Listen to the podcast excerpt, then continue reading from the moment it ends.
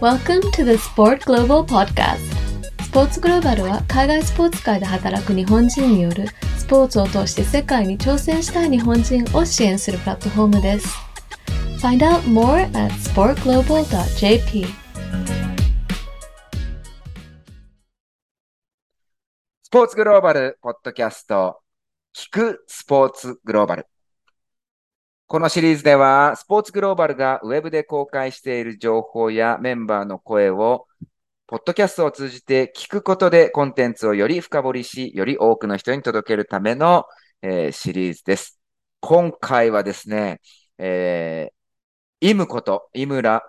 良介くんをゲストに迎えて、彼の生い立ち、そして彼の留学に至るまでのストーリー、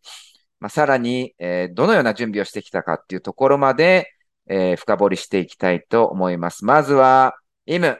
今日はよろしくお願いします。はい、よろしくお願いします。えー、はい、はい、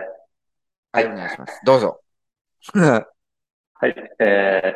ー、インターンの、スポーツグローバルのインターンのにき生として、うん、えー、一緒に企画に参加させてもらってました、イムこと井村良介です。えー、はじめまして、どうぞよろしくお願いします。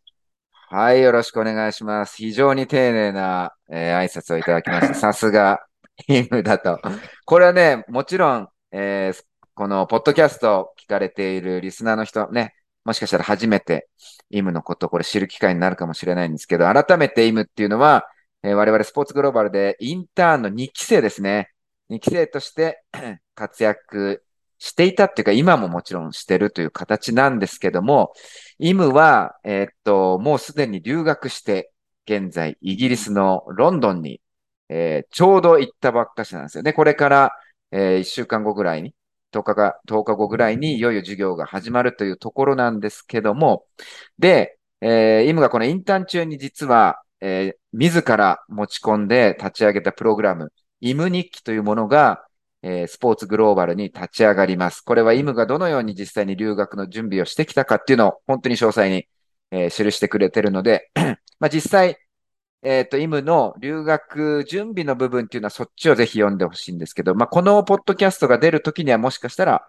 すでに、えっと、スポーツグローバルに上がってるかもしれないので、その時は、えっと、詳細のリンクを、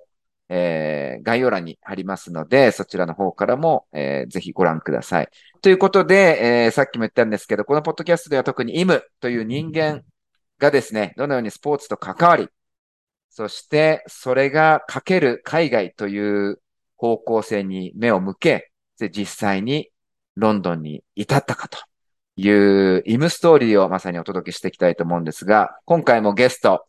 なんか実はこの安倍くん、あ、このファンも増えてるんじゃないかなと地味に思ってるんですけど、みんな大好き、安倍博和くんもスポーツグローバルからゲストでお迎えしております。安倍くん、よろしくお願いします。よろしくお願いします。イムの自己紹介が丁寧すぎて、うん、こう、もう今日いない体でいこうかなって思うぐらいの。確かにね。まあでもね、イムの良さ出たね。いきなり挨拶からね。イムっぽさは。そう、イムっぽいよね。やっぱああいうところが。だからすごい楽しみです。うん、あの本当にね、もう丁寧に、うん、本当にしっかり一個一個、まあ、地道にというか、やってきた結果を出して、まあ、夢というか目標の一個ね、留学の、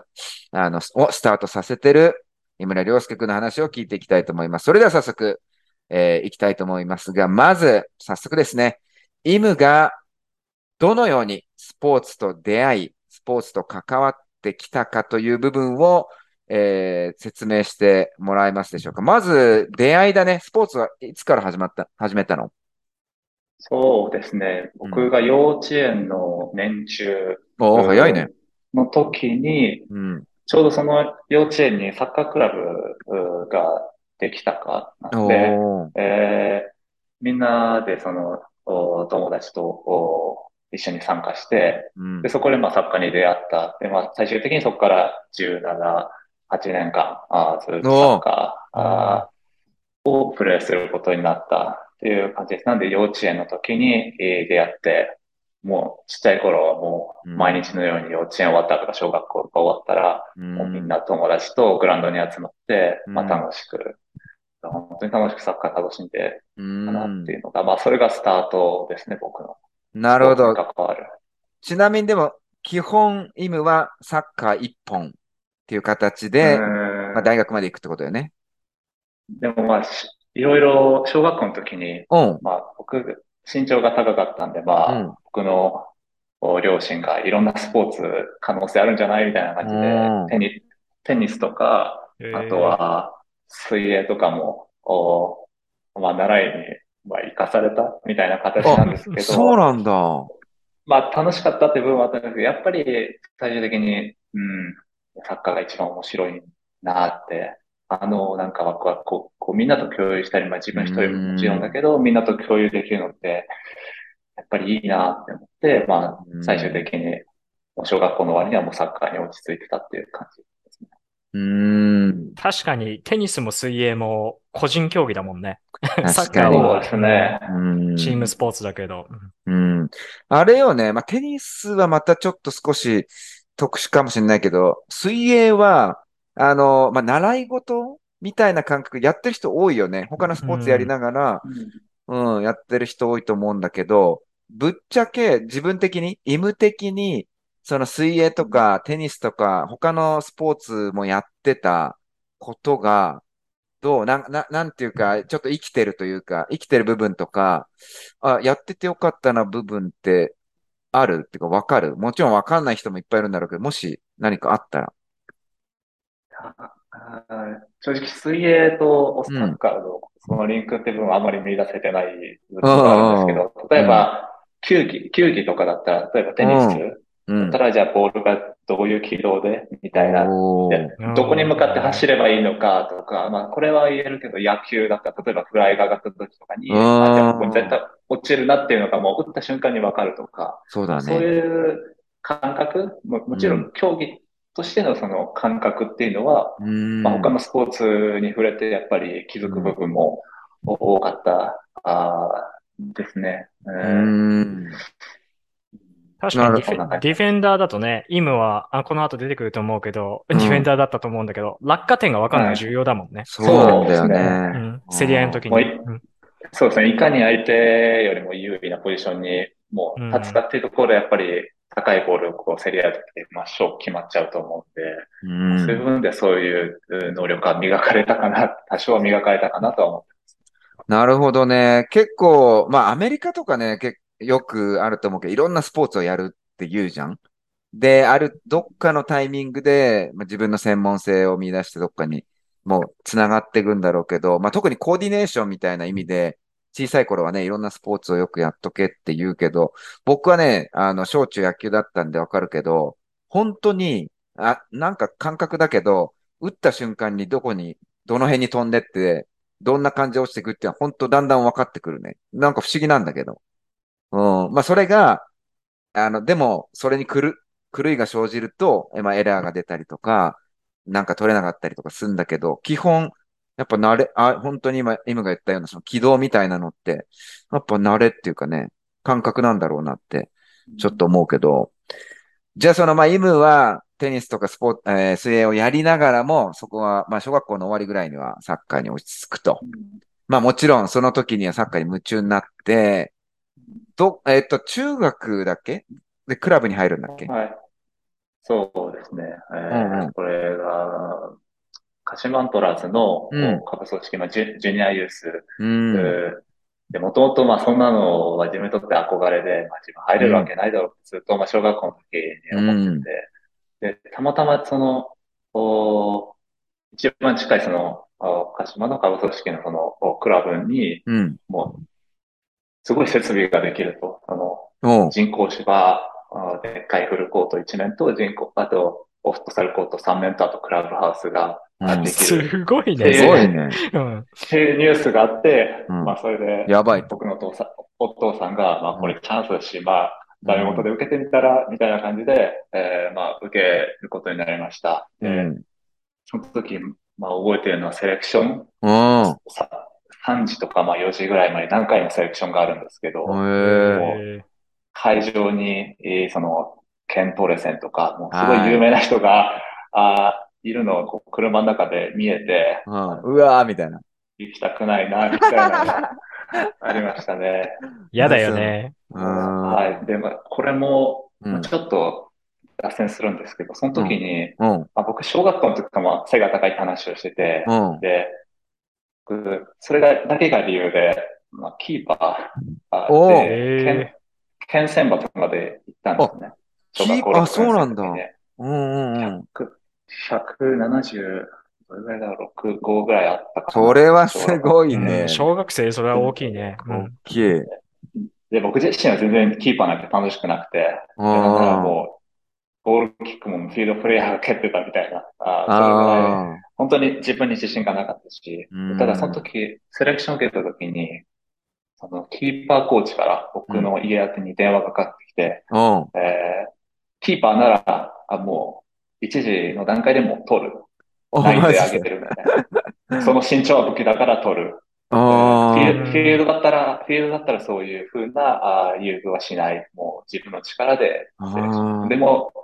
私はキーパーで入った方が確実に合格できるみたいな。なるほど。どうでしょうかみたいな電話が僕と親父がいない時に来たらしくて。へー。で、お母さん僕の性格とか僕のことをよく理解してくれて、うん、まあ、うん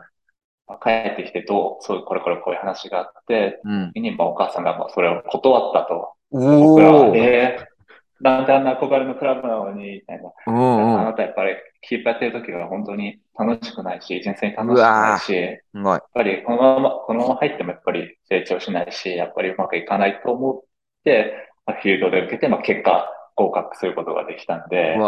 ばっかりは。うん、何が起こるかわからないなといういやーいいストーリーだねそれもまたね、うんうん、なんかねこの前えー、っと前この前のシリーズでまたこうスポーツグローバルの、えー、現役生企画に出てるかいちゃんっていう子にねあのポッドキャストリスナー聞いてもらったかもしれないんですけどの時もやっぱこう親のサポートがこう随随所とは言わないけどキーこうある時にあるんだよね。で、それのおかげでみたいな話はやっぱあって、イムからもその、い、その、なんていうの、い、いい場面で今出たよね。その親のサポートというか、ね、ね、イムのこと分かってる人のサポートやっぱでかいね。特に、もし、うん、あ、ごめんごめん、どうぞどうぞ、イム。な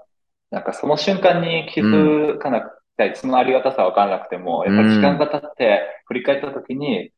あ、こう、これって本当に、うんすごいことだったんだなとか、すごいありがたいことだったなっていうのに気づくっていうのが、ああ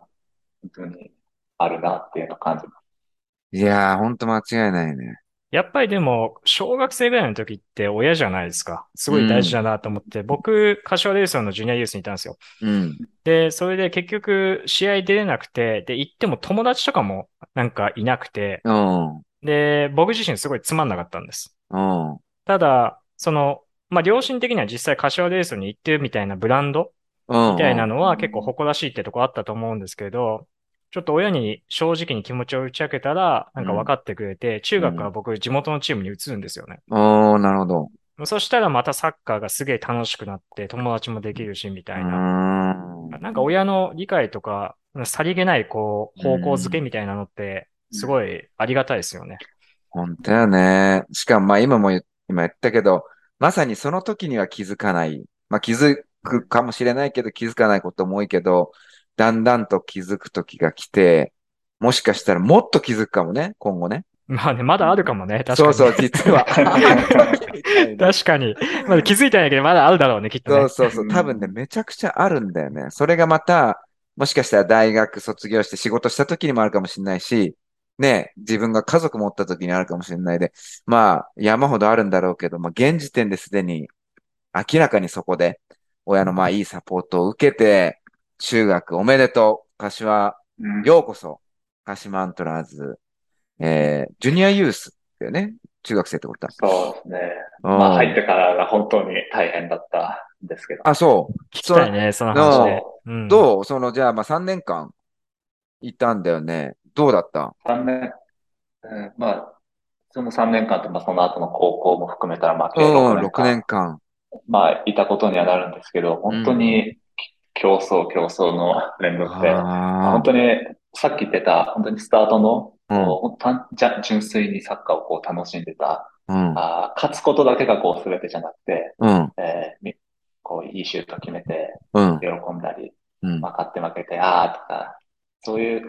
そういう純粋に楽しむっていうことにこう、うん、とこう、こうなってて、そういうふうにこうサッカーと関わってた自分にとって、本当に、うん、その強いクラブでサッカーするっていうことも、まあ、責任というか、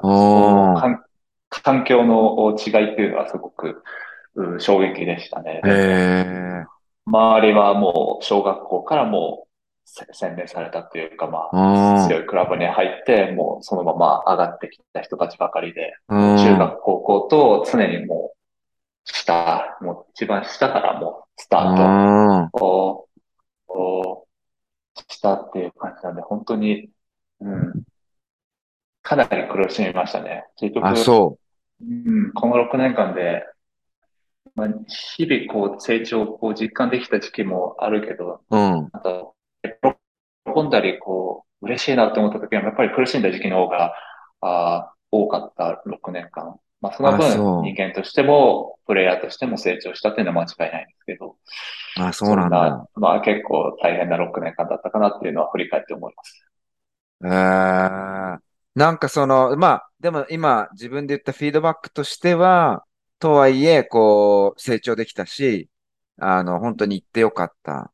ていうのはあると思うんだけど、どうでも、まあ、根本、その、まあ、好きなサッカーを真剣に打ち込むっていう中で、まあ、常に競争とプレッシャーがあって、でもサッカー楽しみたいっていう部分は絶対あるわけじゃん。好きなんだしね、基本。その葛藤があると思うんだよね。でもろくねんかんやりきったわけじゃん。そこ、なんていうの、さっき安部くんも言ってたけど、まあ、チョイスとしては他のとこに移って、もしかしたらやるっていうチョイスもあったかもしんないけど、今は残ってろくねんかんやりきったっていうモチベーションっていうのはろくねん、どう、今振り返ってどう思う?ろくねんかんをやりきった。うーん、まあ、確かに、えー、別のチームに移って環境を変えたいとか、まあ、僕自身考えなかったわけではなかった。あ、ただ、やっぱり本当にゼロからのスタートで、うん、えー、そこからまあ、多少苦しむけど、やっぱり少しずつ成長できてるっていう実感も多少ないともあって、うん、まあ、だったら行けるとこまで行ってみたいな、みたいな、うんうん、そういう気持ちもあった。あ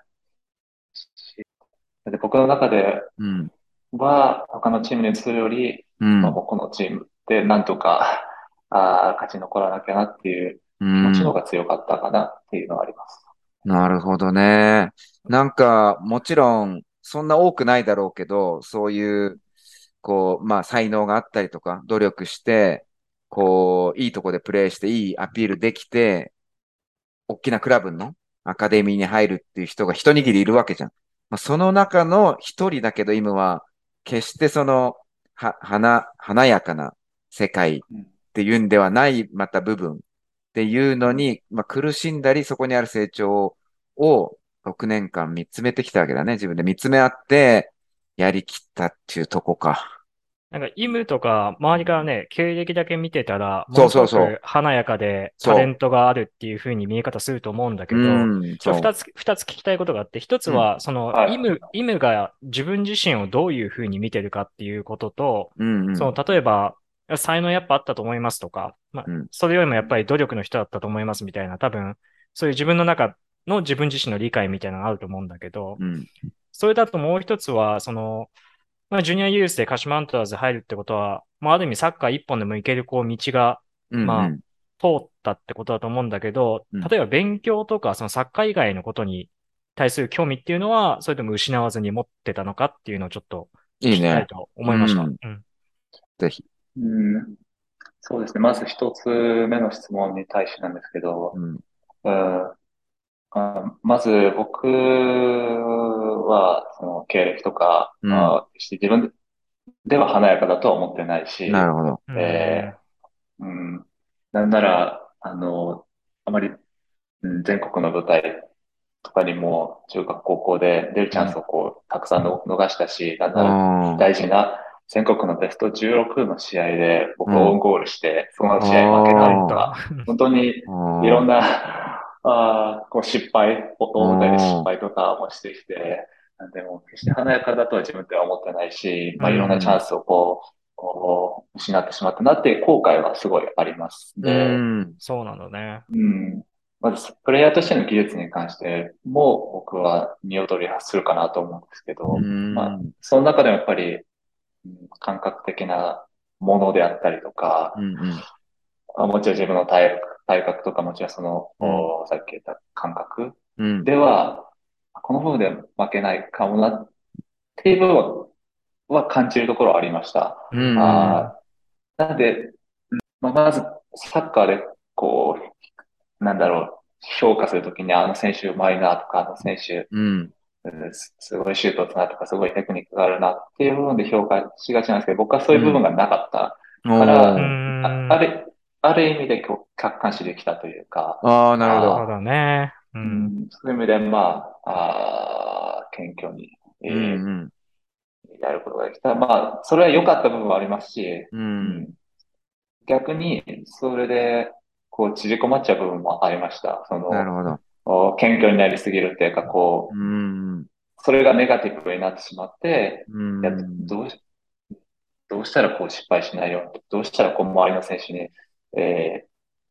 こう合わせてこうチームに穴ができないようにとか、まあ、そういうマインドになってしまうこともあって、それはすごいもったいなかったなと思います。うん、で本当に失敗する自分とか、うん、こう、自分の等身大自分を受け入れて、その中でじゃあどうやって成長するかっていうのをこう、こう試行錯誤したときには、やっぱり、すごい試合の中でも練習の中でもポジティブに、えー、プレーできたし、うん、やっぱりその時のパフォーマンスは本当に良、えー、かったし、まあ、そのタイミングで、うんえー、いろいろ、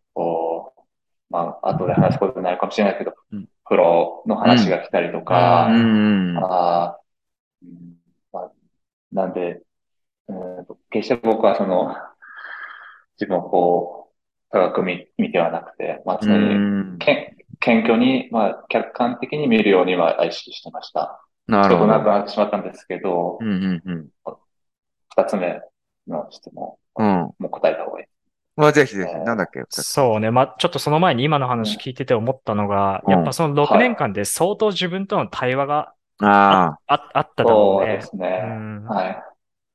うん、そ, それはいいことや。性格的なものもあるかもしれませんね。なんか、うん、もうちょい楽に生きてたらなっていうのも、まあ、なんですけど、すごく感じてて、うんまあ、そういう人たちがすごい羨ましいなって思うことありますね。やっぱあ、考えることすごく大事だし、自分の成長にとっては欠かせないものだけど、僕の場合、ちょっと真面目にこう、うん、考えすぎちゃう。はいはい。うん、その対話、葛藤とか、そういう部分は、本当にこのろくねんかんは多かったな、まあ、本当に苦しんだなっていう。なるほどね。なるほどね。うん。うんえー、あ、二つ目の質問なんだっけ？サッカー以外のことに対する興味がっていうところですね。うん。うん、そうですね。まあ、僕の小さい頃、小学校、中学校とか、うん、あ自分の中で、自分で決断してこう何かをするっていうのができなかった。うんあまあ、身長も高かったし、うんまあ、スポーツも勉強もある程度できたんで、うんまあ、周りとか友達とか、まあ、先生とか友達の両親とかの僕の両親もそうなんですけど、うん、こういろいろこう期待、うん、僕に対してこう期待する部分がすごく多くて、あなるほど。あイム君はこ う, こうなるんだなって、こうなるんだろうなとか。まあそうねうんうんで、あなたもこうなりなさいみたいなのを親からもう言われたりとか、うんうん、あなので僕の中でその自分で判断して行動に移すっていうその大事な部分がなくて、まあ、そのに、うんまあ、酔ってるわけではないけど、うんうん、その言われた通りに、あじゃあ今は医者になりたい、なれるんじゃないのみたいな、じゃあサッカー選手になれるんじゃないのって言われたら、うんあそうだ、そうだなと思って僕はこうなりたいみたいな、そんな感じで生きてたんで、うんうんえーまあ、中学の時はまず勉強はかなりやらされました、ね。おー、なるほどね。自分で、自分で主体的にってよりはもう親、うん、言われる通りに生きてたっていう感じで。もうでもやったんだね。自分でやったんだね。はい。おー、なるほど。はい、や、やれはしたけど、そこに自分の意思があったかどうかは、あなか、なかったかなと思いますけど。なるほど。本当に。なるほどね。うん。これまたエピソードがあるんですけど、サッカー以外に遊ばせてもらえなかった。あ、そうなんだ。結構じゃあ厳しいお家だったんだね。ねえ。うん。うん。多分僕にかける期待が大きい分、やっぱり、その時間を大切に、もうサッカーはもちろん使うべきだし、もうそれ以外は塾、通ったりとか、あ本当にその二つ、サッカーと勉強をだけ、こう、にこ取り組んだ中学校。本当に。けどさ、うん、それさ、うん、ガチでやったらもうそれ以外に時間なくね、サッカーだって毎日あるじゃない、少なくとも週よんとか、であって、土日試合でみたいなって、はい、塾行ったらもう時間ないよね。はい、うんないですね。もう、うん、ガ, ガチガチに、まあ、追い込まれて、まあ、これも、うん、まあ、後から振り返るエピソードなんでいいかなと思うんですけど、うん、友達っていうか、まあ、クラスで集まる、うん、打ち上げをしようみたいな、なんか行事があったのに、あまあ、いい成績残したから、じゃあ打ち上げ行こうよみたいなって。じゃあ、今も来るって言われて、うん、じゃあ、まあ一応確認してみるけど、多分いけると思うって。それが多分初めて、うん、さんねんかんで初めて、さんねん生になって初めて、うん、えー、俺、お母さんに、うん、これこれこういう集まりがあるけど、できていいって言ったら、あ僕のこう求めてた回答って、いいか悪いかのに択だったんですけど、うん、そのお母さんがした返事が、うん、どっちが、何が大切か考えなさい。それ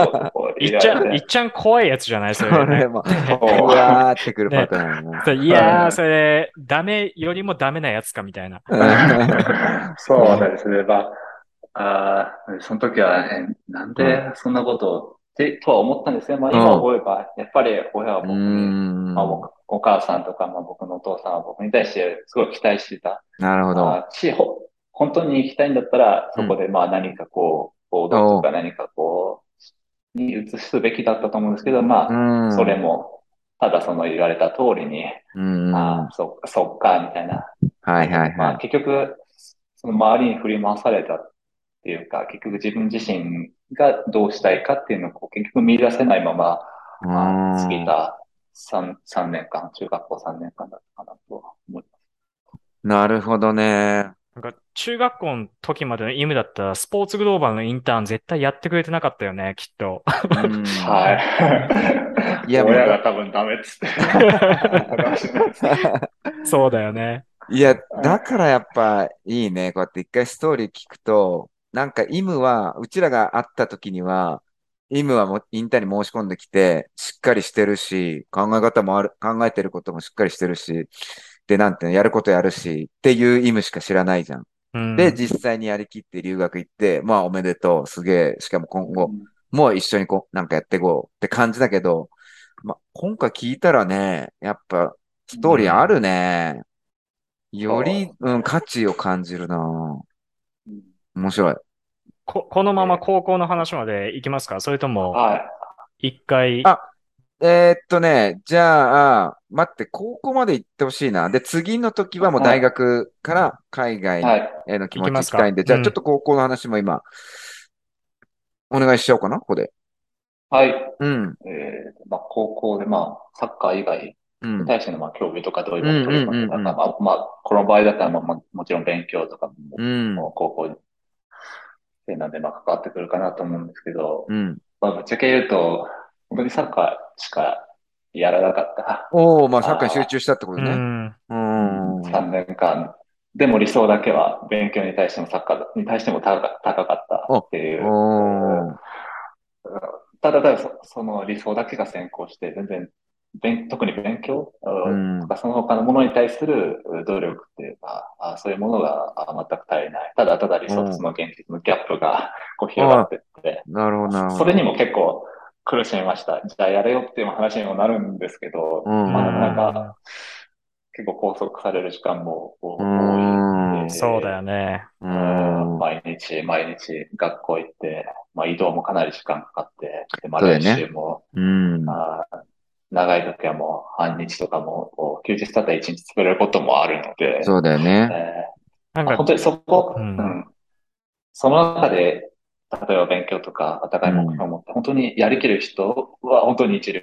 の人だなとか、ね、本当にすごいなと思うんですけど、僕は、うん、あぶっちゃけできなかった。うん、そうね。なるほど。けサッカーのそのユースとかでは本当も遠征とかも多かったと思うし、うん、なんか、学校の勉強を全部やっぱりこのパーフェクトでやっていくって、サッカーやりながらってすげえハードル高いなって、その、自分自身もすごい感じてて、うん、自分の興味のあることをちょっと勉強していくみたいなことをやろうと思えばできるんですけど、うんうんうん、結局学校のそのテストでいい点数を取っていい評点をもらうっていう結果を出さないと評価されないじゃないですか。うん、それをこう満たすのがやっぱり科目数も高校入ると多いし、やっぱ難しいよね。うん、あとは、まあこれは環境をする、環境のせいにするわけではないんですけど、うんうん、あまあ、行ってた大学がそんなにあの学力にはあまり力を入れてないというか、あまりまあ高くなくて、ただそのクラブと提携してるので、あ、なるほど、自由に。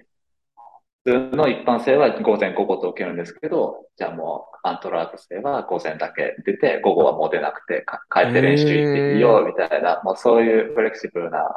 あ, ある意味フレキシブルで、まあ、プラスの部分もあったし、まあ、マイナスの部分としては、あまり周りからこういい刺激を受けることはなかった。特に勉強の部分で、よくあると思うんですけど、どね、まあ、こいつ、サッカーもやってるし、とか、まあ、何かやってるし、うん、そ、それだけじゃなくて勉強もすごい高い種目やってんなって、えー、そういうこうライバルとかがいると、すごく燃えたりとか、うん、かね、いや負けてらんねえなってなるんですけど、それが、うん、あ、僕の時には、うんうん、まあ、寮生活して、まあ、自分のこう、うんうんうん、チームメイトもそうだし、まあ、クラスメイトもそうだけど、うん、それを受けられるような環境じゃなかったし、自分もその第一人者に、結局な、うん、もう、にすらもまあなれなかった。ああ、なるほどね。えー、悪い意味でこうな流されるというか、まあいいかな、みたいな。できればいいかな、みたいな。そういうあれにはなってしまったのかなって、まあ振り返ると思います。なるほどね。じゃあまあ、サッカーでも、サッカーでまあ、その一流のクラブの、えっと、アカデミーで、まあ、小中やりきって、もちろん、こう、山あり谷ありで、まあ、やりきったと。で、まあ、勉強はちょっと悔しい部分、まあ、そこまでやりきれなかった高校生活を経てだね。次は、えっと、大学生だな。もうほんと最近まで大学生だったけど、今は。あ、今も大学生か。だけど、その日本の大学、高校終わって大学に進むっていうところからのストーリーはちょっと次に、えー、話してもらいたいと思いますね。とりあえず。さらにそこに あ,、うん、あれですね、あの、プロから話が来て、そうだね。そこでどういうふうに考えたかみたいなとこももうちょっと話してもらえたら。うん、そうだね。はい。うん。そこも含めて次の回にしたいと思いますね。じゃあ一回切りたいと思います。はい。はい、ありがとうございました。はい。はい、ありがとうございます。